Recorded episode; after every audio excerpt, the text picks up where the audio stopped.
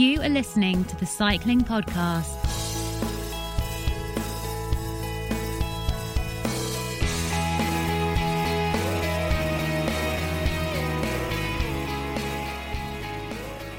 Hello, and joining you on November the 8th, otherwise known as International Cappuccino Day, the contentious coffee based beverage, which, as we learned from our friend Alberto Grandi of the University of Parma earlier this year, may owe its popularity to clueless German tourists on the Adriatic Riviera in the 1950s and 1960s, even if its name is reported to derive from Marco d'Aviano, a Capuchin monk who demanded a dollop of steamed milk to take the edge off his extra shot venti americano in a Viennese coffee house in September 1683 that may be true, that story. Um, I may have added a little flourish there um, for, for, my own entertainment. My name is Daniel Friebe. I am the host of this episode of the Cycling Podcast, in which we will, as ever, endeavour to blow the froth off the big talking points in the world of pro cycling. And also today, in light of last week's discussion of a new plan to shake up pro cycling, explain why the coffee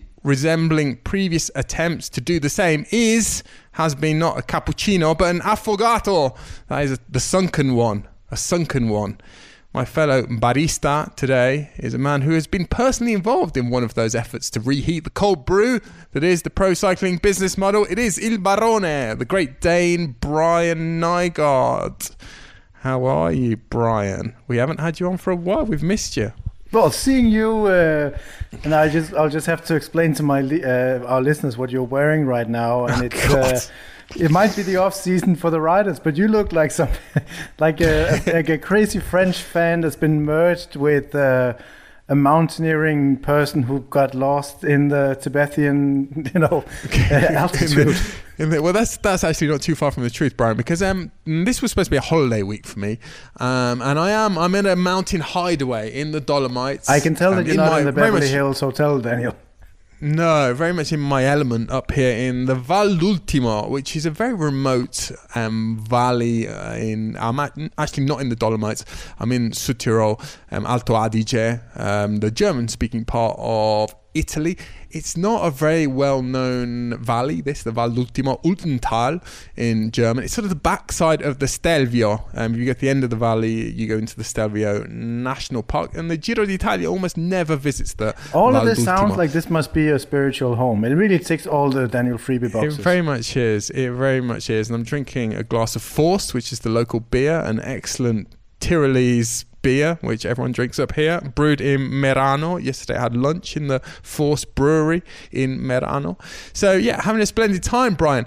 And well, we thought the listeners, as I said, um, we were supposed to be on holiday this week, but we thought the listeners deserved, a podcast every week. Hence, here we, you are, Brian. Um, what have you been up to the last couple of weeks?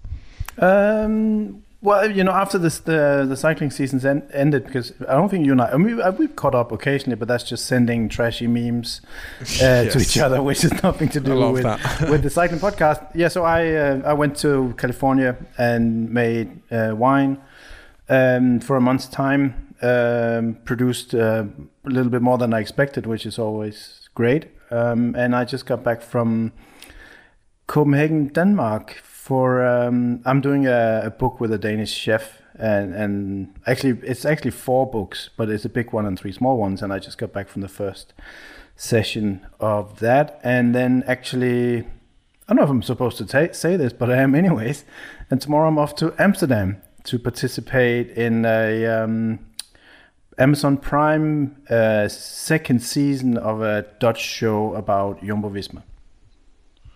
Ah, so you've obviously not signed a non-disclosure agreement. Um, and you, you suggest those usually end up in my spam mail. yeah. Yes. Um, well, Brian, that all sounds very interesting. The cookbooks. Um, what is it? Sort of, you know, fifty best lasagna re- recipes, that kind of thing. Pretty much. Yeah. And um, Brian, um, news roundup time on, as I said, International Cappuccino Day. Um, Cappuccino Day in itself is a bit of a misnomer because it should it should only really be Cappuccino morning, shouldn't it? Cappuccino early, early International Cappuccino Day should end at about eleven o'clock in the morning. it can never be anyway, a full day. It is. No. Anyway, it is uh, International Cappuccino Day, and this is this is the week that was in professional cycling. Uh, there was worrying news for cycling in Britain this week, Brian, with reports that the National Federation British Cycling has prematurely ended the agreement whereby the Sweet Spot Group organises and promotes the national tour, aka the Tour of Britain. Sweet Spot has run the race since 2004 and was contracted to do so at least until 2029. The dispute or schism has reportedly come about because Sweet Spot owe British Cycling money. Reports say around £700,000. Lawyers are currently dealing with the dispute, but Sweet Spot have also said they're confident that they may yet organise the Tour of Britain in 2024 and also the Women's Tour, another one of their races.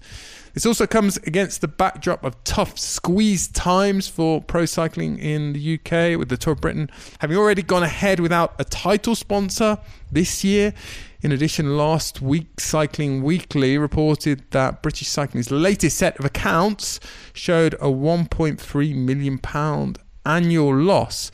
Brian, as an outsider, is all of this quite baffling to you, given the you know, the giddy days, the glory days, the golden era that we all lived through and all experienced. You know, you were in that era briefly. Um, I was on that payroll. Team actually. Sky. yes, you were on that Team Sky. You were on the gravy train, Brian.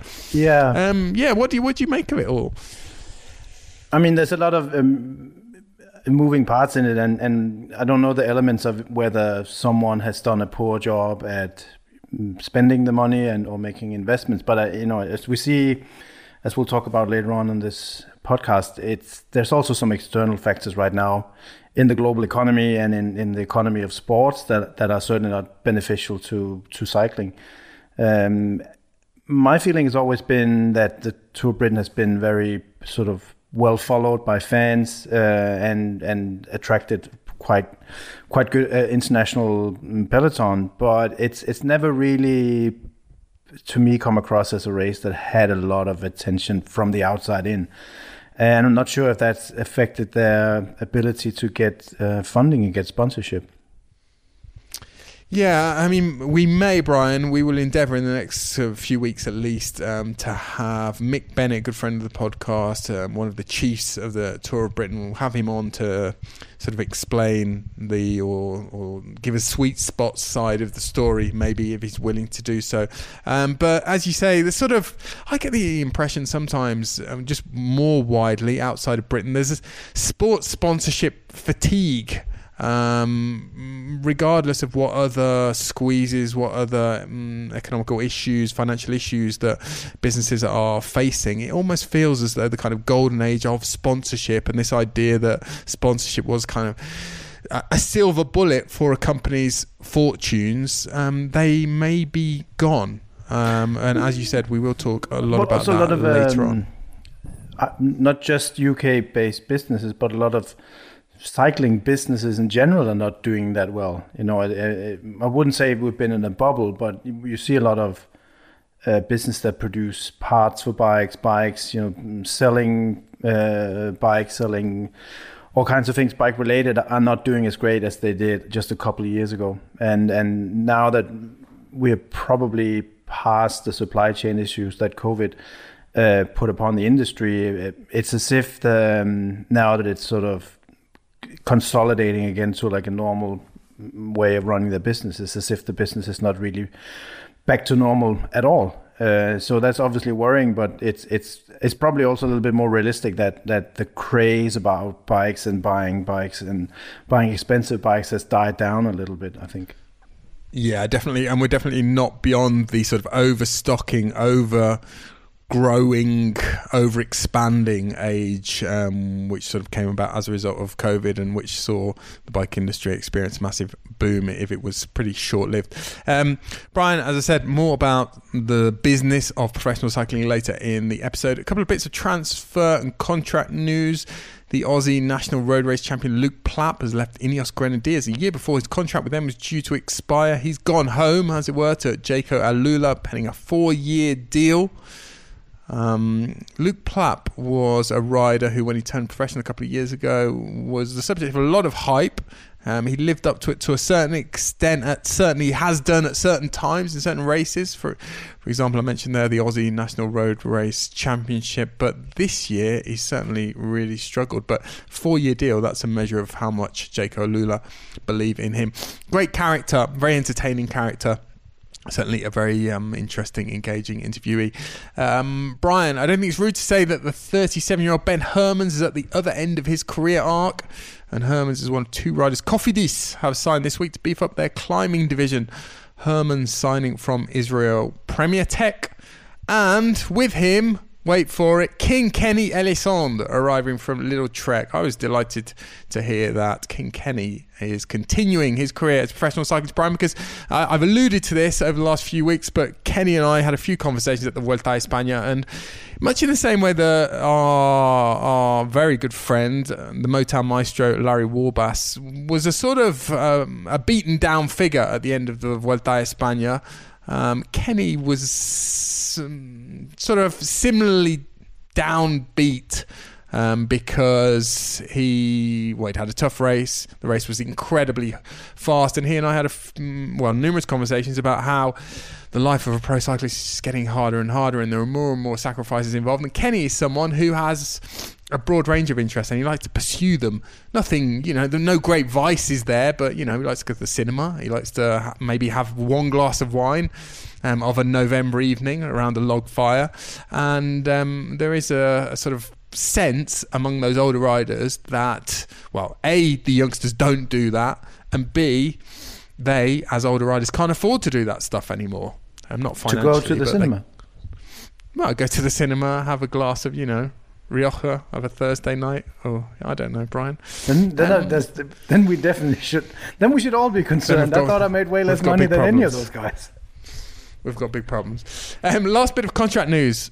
Brian, Astana have confirmed that Mark Renshaw will remain with the team in 2024 as a DS. Renshaw again linking up with Mark Cavendish, with whom he, of course, enjoyed huge success when he, that is Renshaw, was a rider.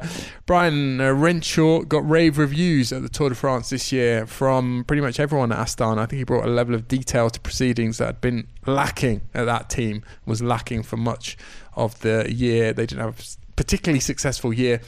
Um, and Renshaw, I think, will be, well, he'll be an asset definitely. Brian, doping news. Um, we recorded last week just a little bit late to include reports that Jumbo Visma's 22 year old German rider Michael Hessmann had his anti doping violation. Um, he tested positive in June, upheld after the analysis of his B sample by the German National Anti Doping Agency. Hessmann's urine contained traces of a banned diuretic can be used as a masking agent. He now faces a four year ban or two years if he can prove that substance entered his body due to contamination. Jumbo Visma boss Richard Plugge has previously or had previously said that his team must look themselves in the mirror to assess well what's gone wrong here. Which by which I don't think he's suggesting that. Well, I know he's not suggesting that the team had any role in Hessmann taking uh, a banned substance, but um, there was a lot of talk about this this kind of oversight of riders by teams. Um, well, in the era we referred to a minute ago, Brian, when you were at, Sky, for example, um, when a lot of riders were still testing positive, we almost got tired of the press releases in which a team would say, you know, my our team has nothing to do with, or um, we take no responsibility for rider X testing positive. But um, yeah, this uh, doping news in general, we've not had a lot of it over the last couple of years. No, we certainly haven't, and uh, isn't that jolly? You know, in the sense that it's even to the point now without um, knowing all of the details. I feel like I'm writing a press release now, but without knowing all the details in, in the current case with uh, Hessmann, that that not automatically, but there's there's a bigger part of me now that thinks that that uh, what went wrong in the sense that what kind of mistake did he make to have that uh, substance in his sample. You know, more than you know, masking agents uh, sounds peculiarly old school. You know, because the whatever you're masking will will show up anyways in a you know in a in an anti-doping test, most likely anyways, uh, uh because they're so finely you know when you look at the amount, the, amount, the trace amount that that needs to be there for it to be positive, it's so minuscule that that you kind of feel like it's it's it's almost a surprise that someone would uh, get caught with something like that. But yeah, uh, I, as a reflection of how things have changed, you know, I'm not in the, I'm not shrugging my shoulders at at someone put jeopardizing the team and ending his career. But I, I just think the context now is a little bit different when it happens. Mm, I think we haven't heard too much from Hessmann, if anything, actually. Um, I suspect that he will try to argue that it is contamination. And well, the, the issue there um, is that it becomes very expensive for these riders to mount legal cases, uh, particularly if they're left high and dry by their team. In this case, Jumbo Visma had backed Hessmann up until now. Whether they will continue to back him, whether they will do so publicly, um, we're not we're not sure. But for a rider, a 22 year old rider on his own, to go out and um, recruit lawyers who will work over a period of weeks and months to prove that this was an unwitting mistake um, is, is very, very expensive and pretty difficult. Brian, finally, my favourite bit of the pod, cyclocross news. We've had European Cyclocross Championships in Pontchâteau in France this week with Femke van Empel taking an emphatic win in the women's race and Michael van Hurenhout also defending his title in the men's race. In that one, Great Britain's Cameron Mason was a very impressive second at the weekend, the World Cup resumes with the races in Dendermonde. I know enough about cyclocross and Belgium to tell you that that is in Belgium. Chute, uh, chute à l'arrière du peloton, cycling podcast team car at the back of the pack, please. That's Seb Piquet, the voice of Radio Tour, to remind us to tell you that this episode is sponsored by LinkedIn Jobs. Now, if you run a small business and you're looking to hire somebody for your company, it can feel pretty high stakes because you don't have the luxury of making the wrong decision.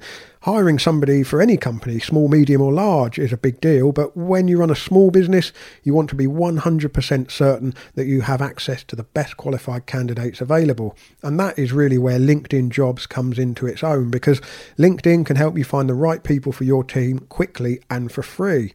In fact, four out of five jobs advertised on LinkedIn attract a qualified candidate within 24 hours. And that is because LinkedIn has a huge network of professional people. More than 770 million people are on LinkedIn, and the right person for your organization will undoubtedly be out there somewhere. And LinkedIn Jobs, with the ability to post a job ad for free, gives you the best chance of attracting those candidates. So it's very simple to do. You write your job description, make it very clear the role and responsibilities and the type of person that you're looking for. And then you add the job ad and the purple hashtag hiring frame to your own LinkedIn profile, and that will help to spread the word that you're on the lookout for somebody.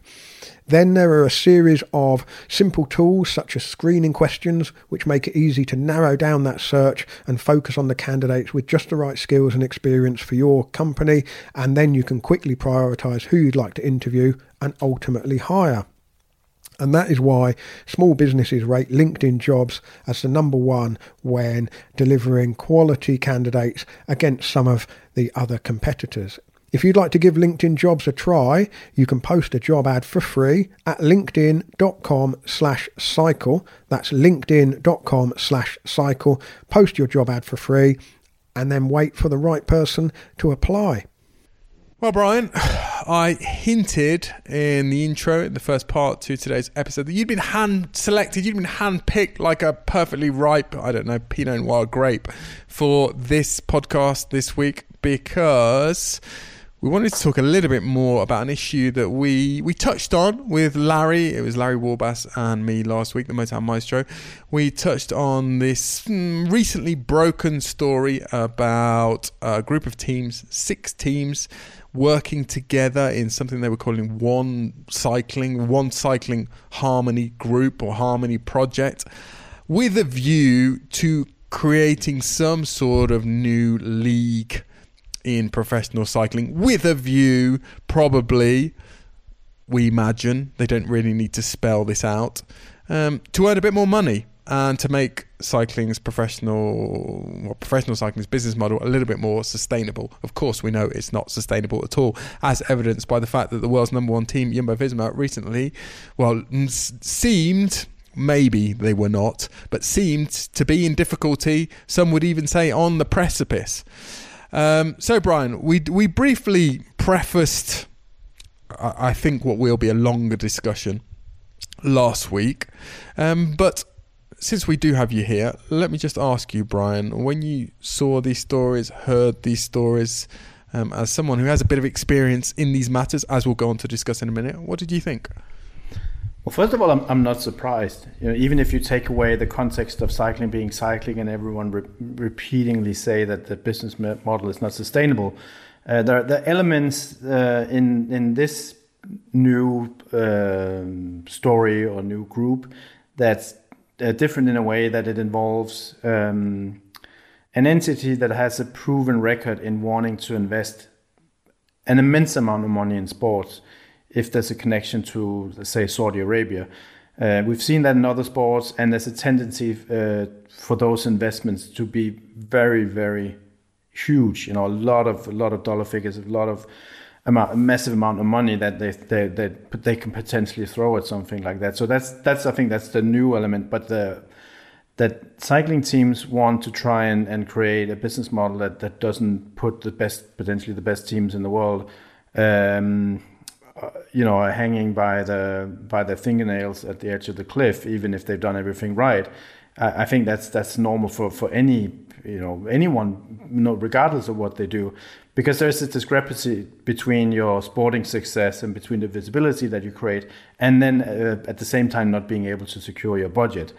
So because of that, it's normal that any, anyone in that position will try and seek out other possibilities. And cycling, it happens quite often more it's not it's not it's less than a yeah a little bit more than a decade ago the last really serious effort but now it's it's come back in the context of how sport and massive um, middle eastern uh, uh, funding can actually change things quite dramatically and quite fast. Brian, a point I didn't make, um, something I didn't, a challenge I didn't put to Larry last week, but um, I, just to play devil's advocate, and again, before we go into some of the historical context of all of this, um, when we talk about sustainability, one could argue that the agencies, the individuals in this whole discussion who have ensured that professional cycling is not sustainable are the teams themselves because they have escalated salaries, or well, whether it's the riders and their agents have escal- escalated salaries, um, but the teams have buckled and they've paid those salaries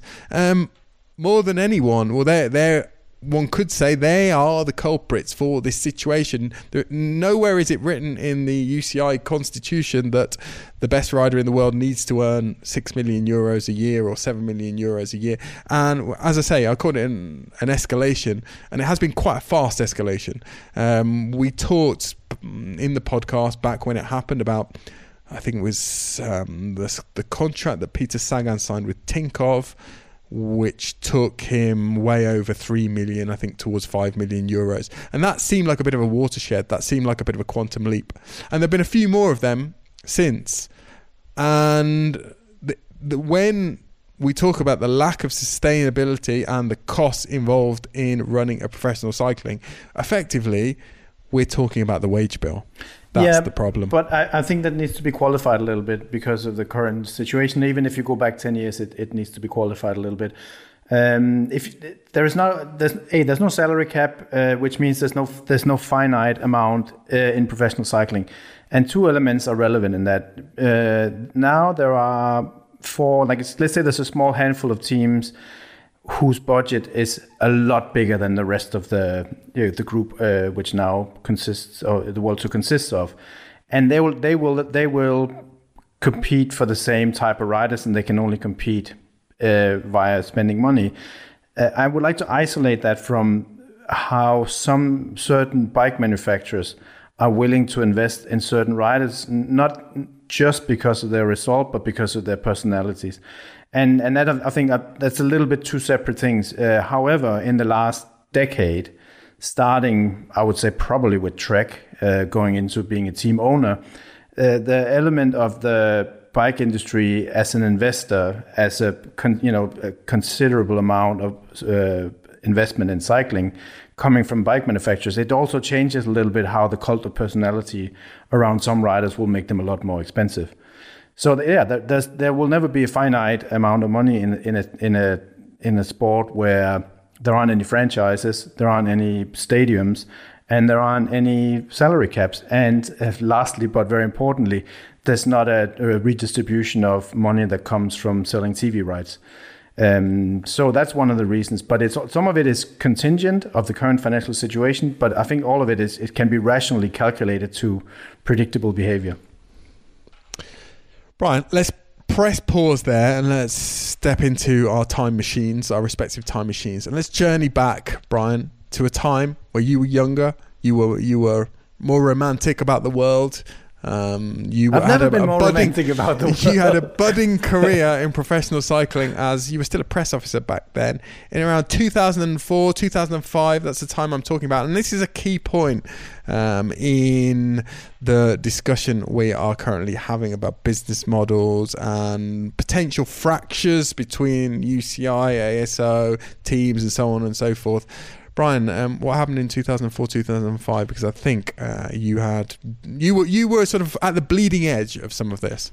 Yeah, I mean, just to take you uh, immediately into uh, how it felt, you know, that, that I think it was my second or third season in pro cycling, and I I came into the sport thinking that there were it was a very solid entity and everyone knew what everyone wanted. And, you know, once you've done your first Tour de France and any other Grand Tour that's not the Tour de France, you realize very quickly that ASO is um, has a way of operating, has a way of controlling things in the sport that doesn't have any um, it doesn't have any equal in cycling. It doesn't.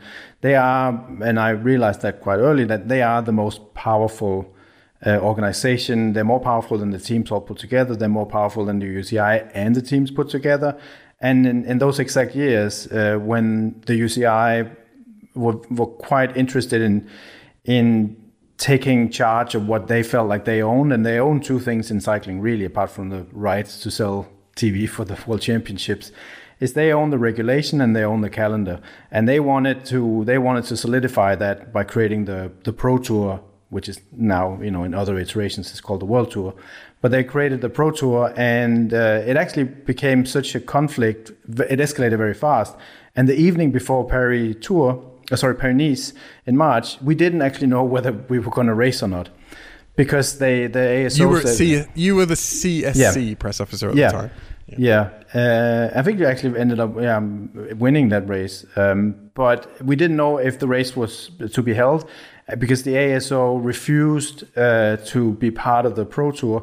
And the reason why they refused that should also be seen in the context of that era was because that meant they didn't decide who was supposed who could ride the the Tour de France, which was really you know the the big ticket race, and they didn't um, want anyone else to decide that because they've had their struggles, and later on they would have even more struggles with teams they didn't want at the race. So they wanted full control of who was riding the ASO races. So that's why there was a very it was a difficult birth for the Pro Tour, and to, to just to finish off, it highlighted the power struggle that that could, in my opinion, maybe not maybe not in the same way today, but could always only be won by the ASO because they own the only thing that would re- can really make a cycling team make money or, or have that type of exposure that would attract a big sponsor. Brian, they wanted to decide who rode their races, but is it also true to say, and this is a point that a lot of people make, including last week, I referred to a long conversation I'd had with someone who has been involved in attempts to let we let's say diversify uh, and strengthen, bolster the pro cycling um, financial model. Um, he said that ASO want to div- divide and conquer, that they want to keep the teams weak and make sure that nothing matters except the tour. So, it, would you agree with that? That it's it was more complicated then, and it will be more complicated now than just deciding that this team rides Paris Nice, this team yeah. rides the Tour de France, and so on and so forth. Yeah, there's there's an underlying um, agenda, uh, of course. Um, I think for several reasons. One of them being that if they felt that the teams either with the UCI or without the UCI it became too coherent an entity that they would become a threat, right? That's why you want to divide and and and conquer. And also imagine, uh, sometimes we need to look at this from a little bit further outside than, than we put, maybe like to, but imagine if someone came into the board meeting at the Amaury Sports um, annual big business meeting and said, hey, uh, I'm going to take 25% of your revenue and give it to someone else. I don't think you would be in that meeting very long because they own something that they sell and make money out of. And if they see an entity getting, you know, inches, even inches closer to um, diverting that decision process where they control everything, of, of course they react, right? Because they, they will do a power struggle, say, well, do you not want to ride the Tour de France? Well, good luck with that, you know, and, and good luck telling that to your sponsors. So they want to make sure that they control as much as, as possible. And that's not just because they, they, you know, it's not a cultural thing because they're French. It's because they run a business and you can't really compete with a hundred years of, of equity and yeah. think that they just give it away and this is why antitrust laws exist yeah, in every exactly. in every country, but it's very difficult to enforce. I mean, I've wondered about the EU um, enforcing some kind of antitrust legislation that would penalise the Tour de France, because how else do you deal with this monopoly? As we said last week, the Tour de France is the most beautiful golden goose in any sport, and if you look across the whole sort of sporting panorama, it's very difficult to identify any monopoly that rivals the one over over which ASO presides. So if there aren't any franchises that the team somehow can tap into, create an identity with, and have a steady income, the, the only real fr- franchise, uh, the only real franchises are, are the races right? They they teams can come and go. Riders' career will start, they'll stop, they'll they'll you know reach the zenith and and and create eras. But the tour goes on, right? It might it might develop, it might take on different aspects, but it it's it's not gonna it's not gonna go away. Le, le tour est le tour. Hein? le tour. Eh? So, so for, for obvious reasons, you, you, it's not hard to predict how they'll react to anyone knocking on the door and asking for their money but one thing that that I, I early on um, caught on to, uh, and because there's been a lot of writing about this, and some I think has been exaggerated, and some hasn't. But let's say there even was a, um, a demand for a financial model where they would share the, the revenue of the um, of the Tour de France selling TV rights. It, it, it the money, the figures I've seen, it wouldn't even cover ten percent of the current uh, 18 teams budget. So they're asking for something, you know, you know, often if you ask for something, well, if there's a deficit, are you going to cover it then, right? It's it's a, if they say, well, we want to, we want equity in the in the product where we are the main characters, and then they'll say, well, okay, but it might not give a might not give a might not have a bottom line that you're very happy with. Are you are you then going to cover that? Because often when you ask for equity, you'll also be asked to uh, you can't just walk away if there's a bill being sent your way. But I think this it all it taps into how the conflict between the teams and the tour, the French teams less so in the period after Festina. I think they would just they would do anything the ASO asked them to, and the ASO they did see the teams as potential enemies because they they. Uh, they, they almost ruined the race for them. I think the the sentiment was, and um, so they did, they weren't, they weren't particularly interested in going into business with some of the team owners and the sports directors who were the loudest voices on the team side at the time.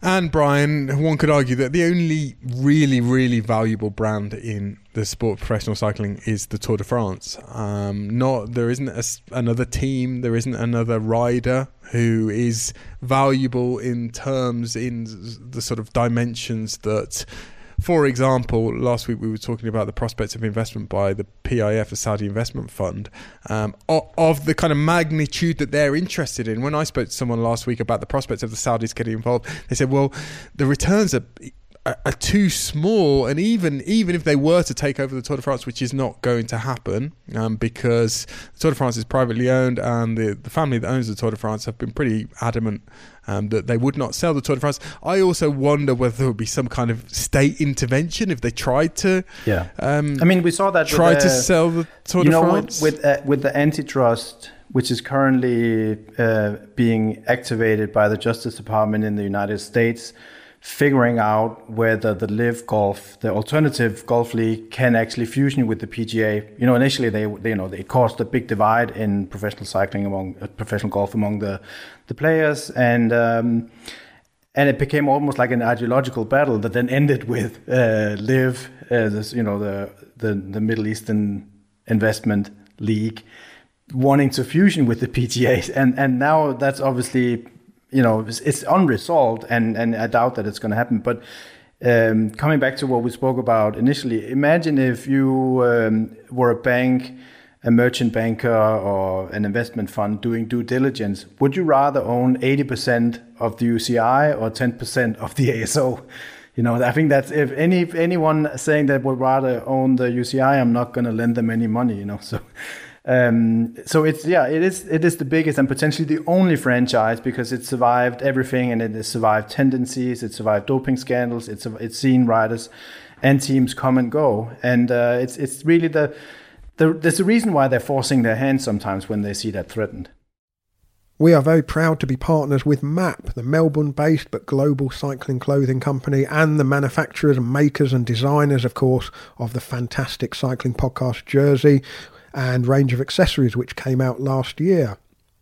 Now, as we approach Black Friday, I can only recommend that you keep an eye on the MAAP website. That's maap.cc, because I gather there may well be some pretty appealing offers in the run up to Black Friday. You may remember at the start of the year that we featured MAAP's Pursuit of Progression campaign, which was MAAP's initiative to get cyclists all over the world to set themselves a goal for the 2023 season and perhaps challenge themselves more than they had ever challenged themselves before. And we threw it open to you, our listeners. We asked you to send in your cycling goals for 2023. And we heard from one of our listeners over in Northern Ireland, Lisa Jane McIlveen, who wrote in to say that her major goal for the year was to be fit enough to join her club, the Ard Cycling Club, on their annual cycling trip to Mallorca in October. She said she'd always wanted to go. The roads and routes look amazing, but to get there, I'll have to cycle consistently each week and also try to cycle on a few consecutive days. Now, we heard from Lisa Jane again a few days ago, and she has told us that although it was a last minute decision, she did indeed make it on the club's cycling holiday to Mallorca a few weeks ago. On only the second day, she says, I climbed the Puig Mayor. I had zero experience of climbing mountains, so it was a baptism of fire, but I felt such a sense of achievement. I developed my attitude and approach to climbing the mountains and just got stronger as the week went on. It was an experience I'll never forget, and I have to admit that the fact that you featured me on the cycling podcast gave me extra motivation to go on the trip and to ride like I'd never ridden before. So thank you so much again, it meant a lot. Well, thank you very much, Lisa Jane, for writing in and letting us know that you made it to Mallorca. Really quite envious, actually, as the winter starts to close in here in the UK. A week cycling in the sunshine in Mallorca sounds absolutely ideal at this time of year. I'm really glad that the Cycling Podcast and MAAP played a small role in motivating you to be able to go and experience that week in Mallorca brilliant. Really great to hear that. And well, it will soon be time to set our cycling goals for 2024. But in the meantime, we are delighted to be partnered and kitted out by MAAP. If you want to have a look at their range of clothing, go to maap.cc. Brian, um, in a minute, I want you to tell us a story. I want you to again take us down take us by the hand and lead us down memory lane to 2000 around about 2011 2012 when there was another there was another instance of a, a, group trying to break away from well particularly ASO but also the UCI to a certain extent.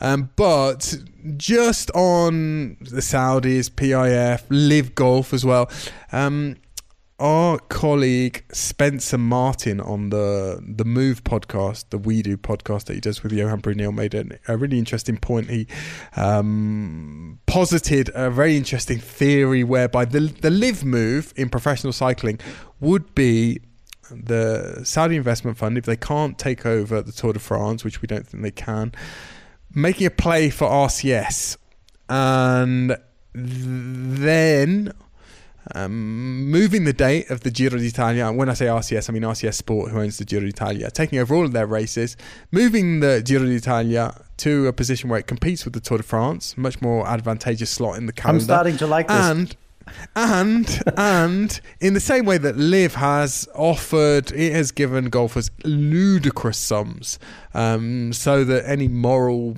compunction that they might have has completely gone out of the window. I think two hundred million dollars was the figure that was mentioned in conjunction with Phil Mickelson.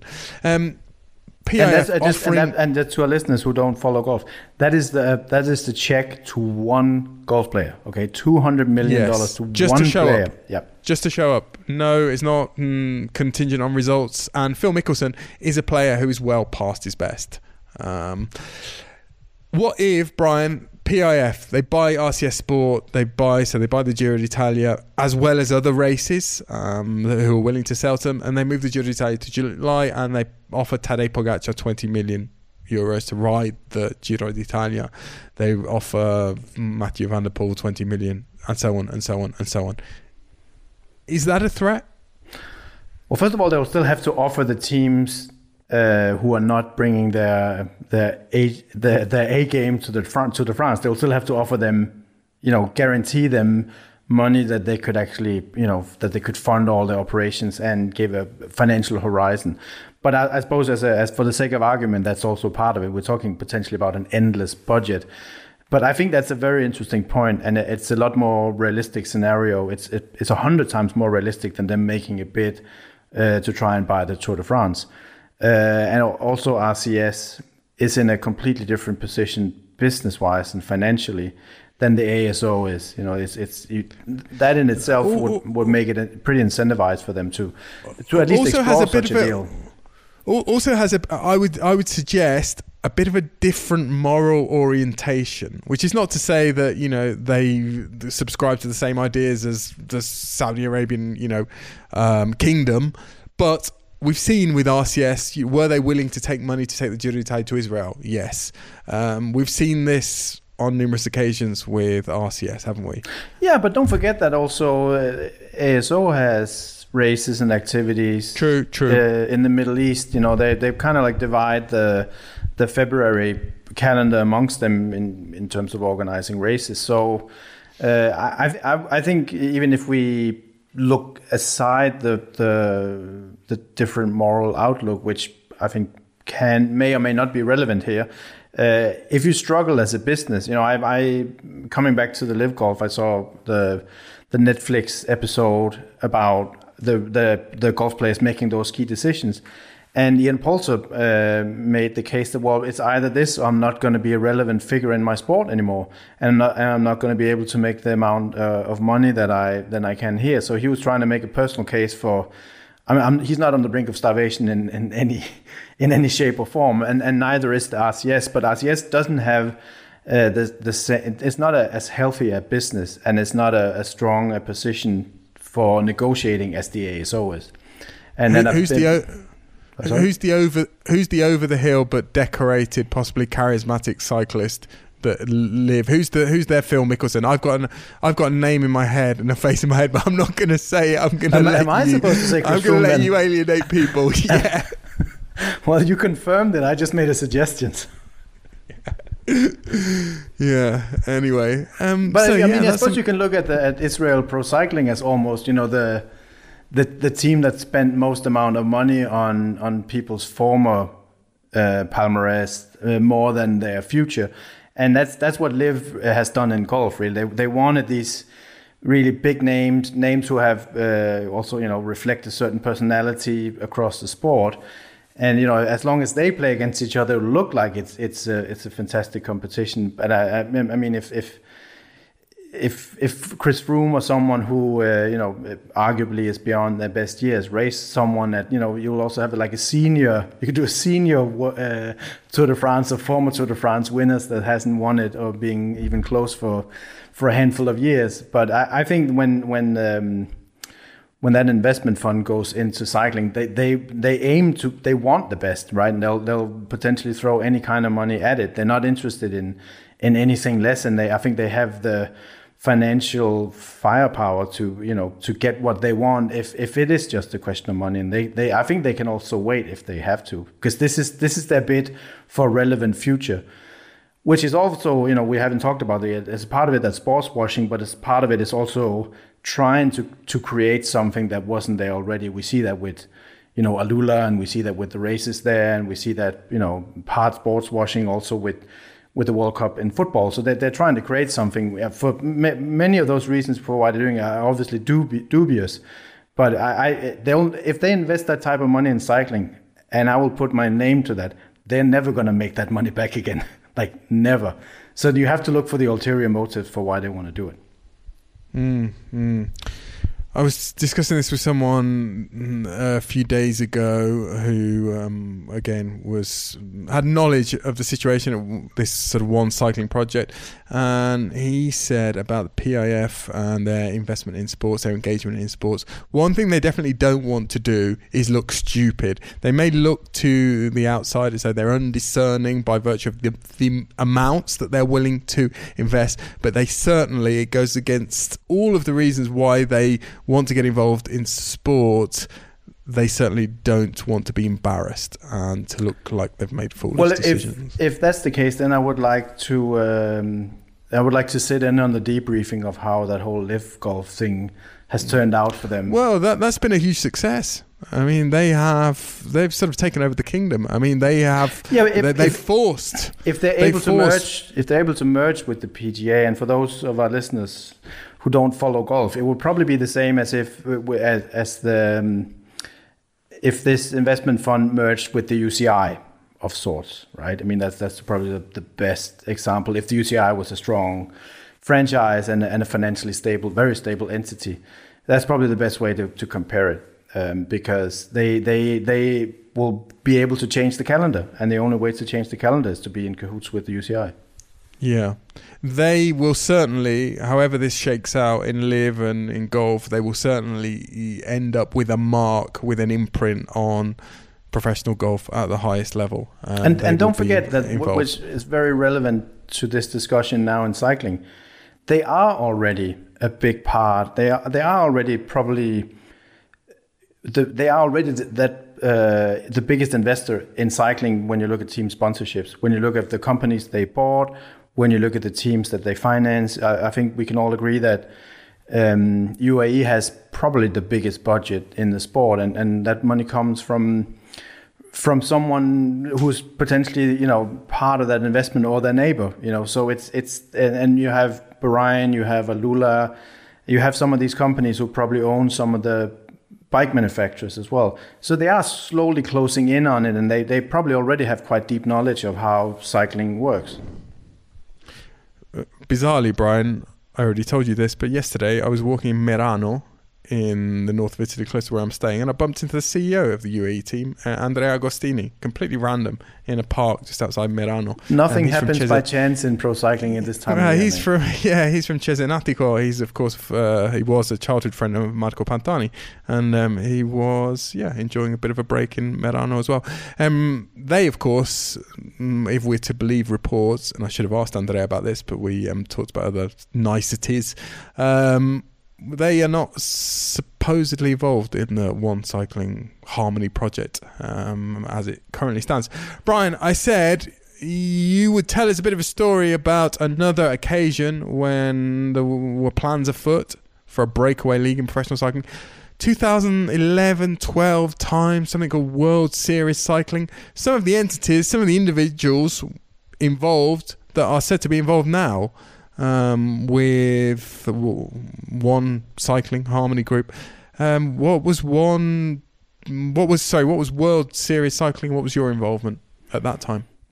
I mean, initially it was. Uh, I was I was quite involved in the sense that I was a general manager for a team that was about to sign the the contract and be part of the the initial Leopard Trek. Yeah, the, the, to be part of the initial group and there was um, the impetus uh, and the people behind it. I think they came from quite different areas. There was uh, someone who had previously been quite high up in the UEFA. Uh, there was um, a London-based lawyer who had done all the groundwork to figure out how this could be constructed as an entity, as a business.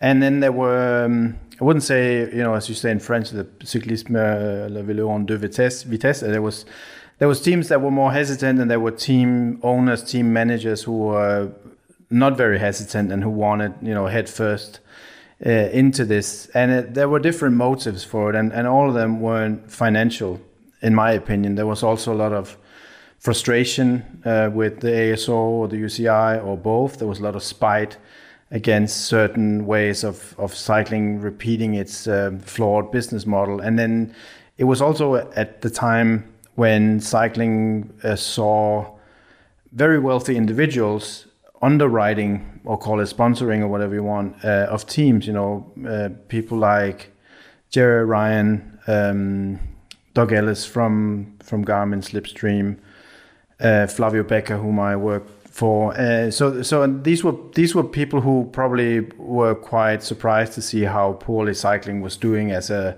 as a future investment because the financial stability of having to look for sponsors almost on a yearly basis was not something. I mean, they the only one that actually that stayed on and stayed on for the for the passion and not necessarily for the business, in my opinion, is Jerry Ryan. You know, he's he's underwritten that team for for a, for more than a decade now, and and if if he looked at it as a business model, and and if someone was to give to him uh, sound advice from a financial point of view, I think he would have dropped it years ago.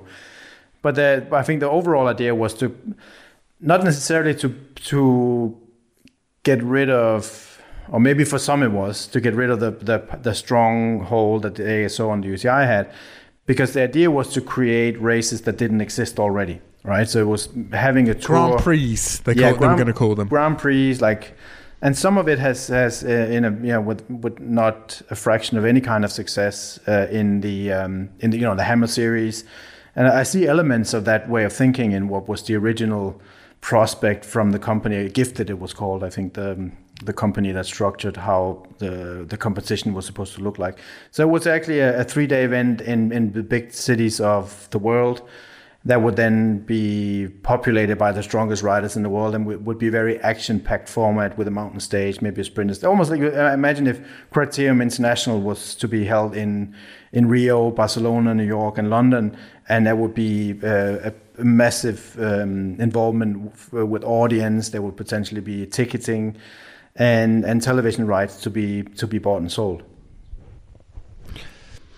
And well, there's some quite amusing, entertaining accounts of some of the meetings in the book Le Fric, uh, Family, Power and Money, The Business of the Tour de France by Alex Duff. Uh, meetings in, for quite fractious meetings, in some cases in London with bankers and some of the individuals that you described. Um, you remember remember any of that, Brian? Yeah, and it, it I, I, I, went to a few of them, and, and uh, I wouldn't say I hosted some of them, but there, there was a lot of activity on the same floor I was sitting on in um, in an office building in Luxembourg. Uh, but it also reminded me. So uh, I was for two years I was on the board of the AIGCP, which is the overall and still is, I believe, of sorts. And it also plays a role in, in the conflict now, I suppose. Uh, but it's the overall interest organization. It's kind of the lobby for all the teams put together, not just the for all the pro- professional teams, not just the, the, the World Tour teams. And one thing that always struck me in, in those meetings, um, both in the AIGCP, but also in, in the context of this new league, uh, I think that was the nickname of it, or the Breakaway League, maybe it was the nickname of it initially, was that, and I think it's actually the crux of the of some of the problems is that the, the team owners and the team managers, uh, some are more sports directors than managers, and or vice versa. They couldn't get past the competitive element they had with other teams, a, a, a level of competition that that sh- that has no relevance when you're not in a bike race, right? Unless you're competing for the same sponsor. I mean, who, uh, if you take, let's say, like the 10 biggest teams in the world of cycling and ask them, do you want the sport to be more sustainable? Do you want the sport uh, to be trustworthy? Do you want investments to make sense for us in the future? If any one of them said no, they would be out of their mind. But if you put them in the same room together, for some reason, mm. they they have all this almost like this this yeah um, it's almost animosity. yeah, it's yeah. in the, it's almost in the DNA that they have a, a, level of competitiveness or mistrust amongst them that that probably was one of the reasons why it never worked out. Yeah, I I, think as well you have to remember that that was probably the most fractious time in professional cycling history. Um, we were still okay. We were beyond the years. We were beyond the, the sort of darkest times where, for example, 2007, 2008 Tours de France, when it looked as though the whole thing might grind to a halt. But of course, in 2013, we were going to have the so in January 2013 wasn't it? Yeah, Um, we were going to have the Armstrong. Armstrong the Armstrong confession. Just before that, we had a sort of slow rumble of of stories leading up to that. We knew it was coming, and you know, I suppose with regard to sponsorship and going right back to where we started this conversation about escalating costs. Um, if you told someone, and I remember conversations I had with the likes of Bob Stapleton, who was the HTC manager back then, and he was a, a victim of exactly this sort of churn that we have referred to. Um, that was a team that should, by any measure, have been very coveted by sponsors. It was the best team in the world. What they'd created was was quite remarkable and yet they found themselves without a sponsor and eventually had to close. But he would always talk about the spectre of doping and how any conversations with prospective sponsors basically ran aground because that was always looming. And if you, you told Bob Stapleton that in 10 years' time, 11, 12 years' time, that spectre really mm, for us who are involved in the sport, we talked earlier about Michel Hessmann's um, positive doping test being a sort of bolt from the blue, um, an unusual story. Um, Bob Stapleton wouldn't have believed that, and if you told him no, that is the case, he would have probably have said to you, "Well, this sport is in the perfect position then to exploit, capitalize, squeeze out all of its potential." Alongside that, we've got the most exciting and, in a lot of cases, charismatic generation of riders that we've probably ever had, or certainly that I can remember, and yet we still have these problems, The problems being financial ones, yeah. financial problems. Yeah, yeah, it depends because you can also overemphasize. Uh, we don't. I, I certainly don't know all the ins and outs of Richard Plugge's qualms uh, regarding his budget, or and and whether that led him to pursue the option of of fusioning his team with Patrick Lefevre's. I think it it takes. I mean. I can see the parallel because HTC was the most winning team ever, and it was quite telling that they that they didn't they weren't able to uh, catch any significant sponsors even though they tried. But i think there's also and i i, I certainly have a, a lot of respect for bob stapleton but he he was given uh, i believe a, a budget horizon without having to spend a penny himself uh, from the remains of the t-mobile um, ruins right so he was given the the budget and and they had no claim to wanting the name on the jersey or part of the of the of the the title sponsorship. He never wanted to invest any money in it himself. Not a single. I don't think he's ever invested any money in in that team. And I think it's hard to go out as someone who was like, extremely wealthy as he was to sell a sponsorship when when they say, well, are you are you at least going to bankroll it for another four months until we find one, right? Because he had riders that he could have and keep under contract. So I think that that deserves to be said in that context, and it's something that people never mention when they mention him. And I also think sometimes in that era, uh, especially from the American side, some there was a tendency to always mention doping whenever uh, to try and seem like you were uh, trustworthy or distancing yourself from the Lance Armstrong side of things, and that made a lot of sense from a business point of view. But I also think that every time you, you mention anti-doping or the need for anti-doping, you, you also contextualize cycling in a way that, that almost you you um, you you watermark into the sport that that problem will always be there. And I think the only reason, and I'm not saying that that that's the sport inherently changed its morals, but but it's a new generation now, right? We have we have riders winning. You know, Vingegaard was born the same year that Bjarne won his first and only Tour de France. So it is a new generation. It's, it's, it's a different mindset, and, and, they obviously know what happened uh, on beforehand. But they came into the sport with a completely different. Yeah, um, but yeah, but but a generation that's also the fruit of those very intense and painful efforts over several Yeah. years by the likes of Bob Stapleton, Jonathan Vaughters, and so on and so yeah, forth. To and the biological emphasize- passport, and the biological Yeah. passport, right?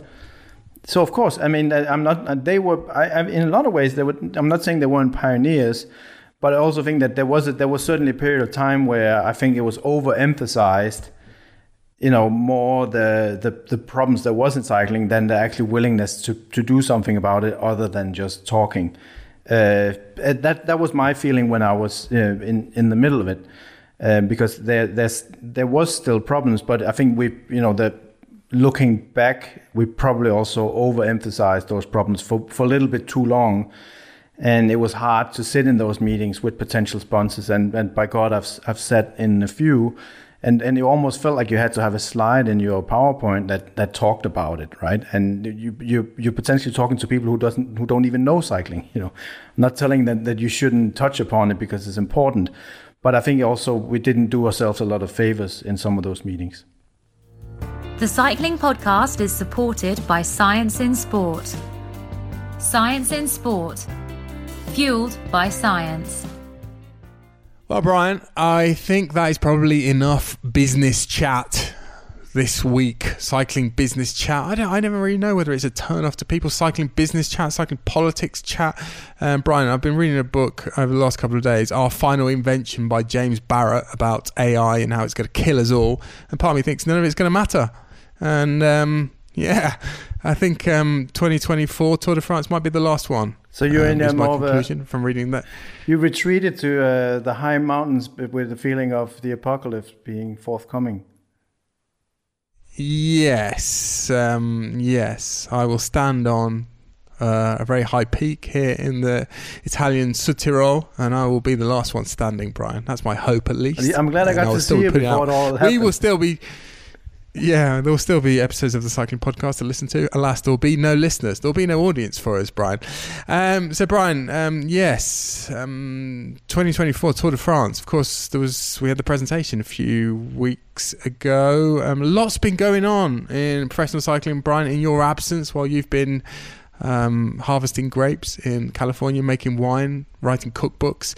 Um, we've had the aborted Jumbo Visma Soudal Quickstep merger. We've had Primoz Roglic changing teams, Jonas Vingegaard um, uh, being elected Velo d'Or winner in 2023, the best rider of 2023. We will elect our best rider of 2023, among other things, best team, and so on and so forth over the next few weeks. But, Brian, what's caught your eye in amongst all of that and maybe other stories that have hit the news over the last few weeks?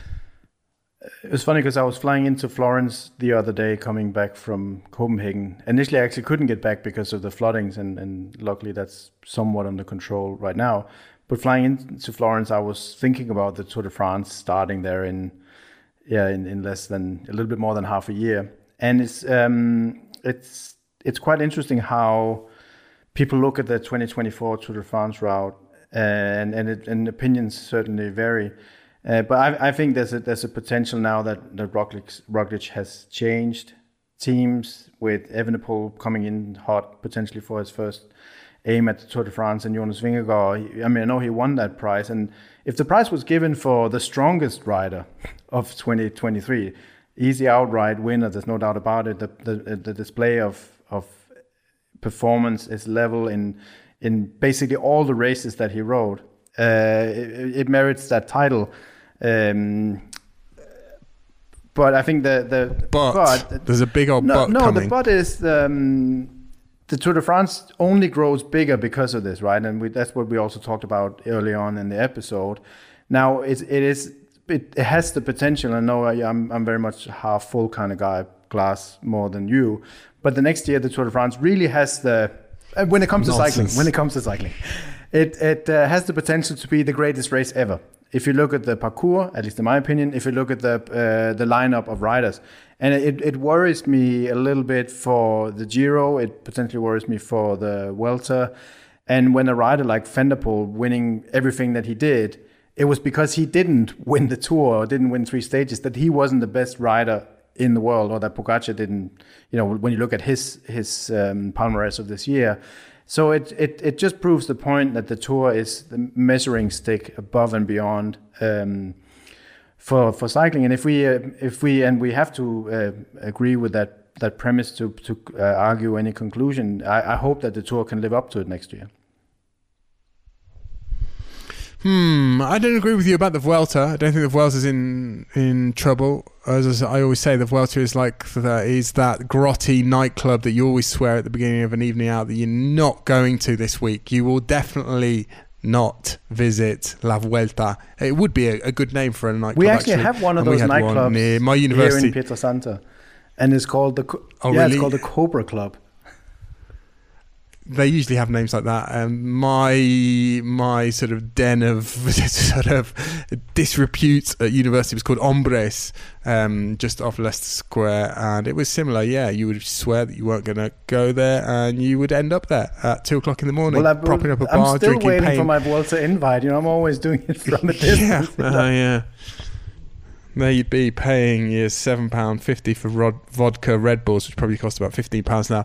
Um, so the Vuelta will always be fine, Okay. Brian. There will always I'm be people happy to hear at, um, queuing at La, La Vuelta, um, trying to get past the well, very permissive, very por- porous door policy, entry policy for La Vuelta. Um, yes, interesting, Brian. Interesting. Um, Vingegaard. Um, I was well. I said it on the podcast at the time. I sort of agreed with the choice of um, him being Velo d'Or. I thought, uh, well, in much the same way that you've just said the Tour de France is going to be the event of 2024, I thought it was the event of 2023. It was a brilliant race, and um, he was by far the best rider, and his season was perfect apart from two days at Paris Nice. So I think he deserved it. But really. in, the in the Um, era we're in, Daniel, with so many, I mean, uh, we talked about that throughout the year. We're in an era of cycling now where we've never seen such a a wide level of incredible athletes who can do almost anything in any terrain, and then you know it. It's extremely hard to win in that company, you know. Even if if everything that Tadej Pogacar did, he was also had an extraordinary season, but he didn't win the tour. He only became second, right? And and Van der Poel winning everything that's al- almost everything that's that you, you could create an entire career out of the year he had. So it's a very very it's hard to win the big races because of that elite group, which is so diverse now. So that that it, ma- it makes sense that it's very hard to to find to pick a winner because they they are they're outright fantastic each each of those seasons when you look at them individually. Indeed, Brian. Indeed, Brian. On that note, I think we will conclude tonight's podcast. Um, I will. Well, I have plans tonight to go and eat some Tyrolese um, mountain fare, Canederli, Knödel, um, dumplings, which is what are often consumed in these parts. Not really your sort of However, I'm, I'm, sort I'm, of food, I'm, is it? I'm aiming. Uh, I'm looking at a very similar fare, ish. Uh, I'm having a thing leftover ossobuco, which is like a mountainish food, you know, with a with a nice glass of gattinara, which is alta lange um, from uh, Conterno Nervi. So yeah, I'm I'm I'm meeting you halfway up that hill. So we're, we're both doing just fine. Talking of wine, Brian, um, I've got a, I've got a, a race of my own coming up at the weekend. Um, something called the Valtellina Wine Trail, which is the kind of thing that you would probably um, make a good fist of. I could see you as one of the leading competitors in that race. But it's a, it's a trail, it's a mountain no, trail I would race. like. Yeah, it, it will be um, it'll be a steep one because the the the vineyards of Valtellina are horribly steep. Well, yeah. Because and that valley, That's that valley is so narrow and dark. You know, yeah, you don't you would only see me running away from the Valtellina. It's it's a it's a clone of Nebbiolo that I'm not very fond of. Well, Brian, I will endeavour. I will try my best to enjoy it on Saturday and um, maybe report back next week. There will be a podcast next week. there's a podcast every week, Brian. Um, we're not sure who is going to be on it next week, but um, there'll be something for you listeners. And on that note, I will say good night, Brian, and thank you very much on International Cappuccino Day. Thank you, Daniel. Don't go ordering one tonight, please. Thank you, then.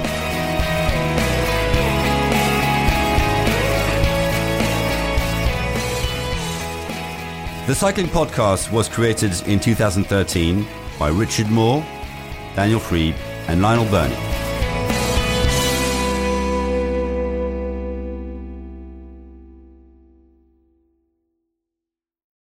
With LinkedIn Jobs, we tap into a network of more than a billion professionals to help you find quality professionals quickly and easily for any role you need. Marketing wizards? Found them. Software engineers? Found. That project manager I could never seem to hire? And found. LinkedIn Jobs quickly matches your roles with candidates with the right skills and experience. In fact, 86% of small businesses get a qualified candidate within 24 hours. Post your first job for free and get started at linkedin.com slash spoken. That's linkedin.com slash spoken. Terms and conditions apply.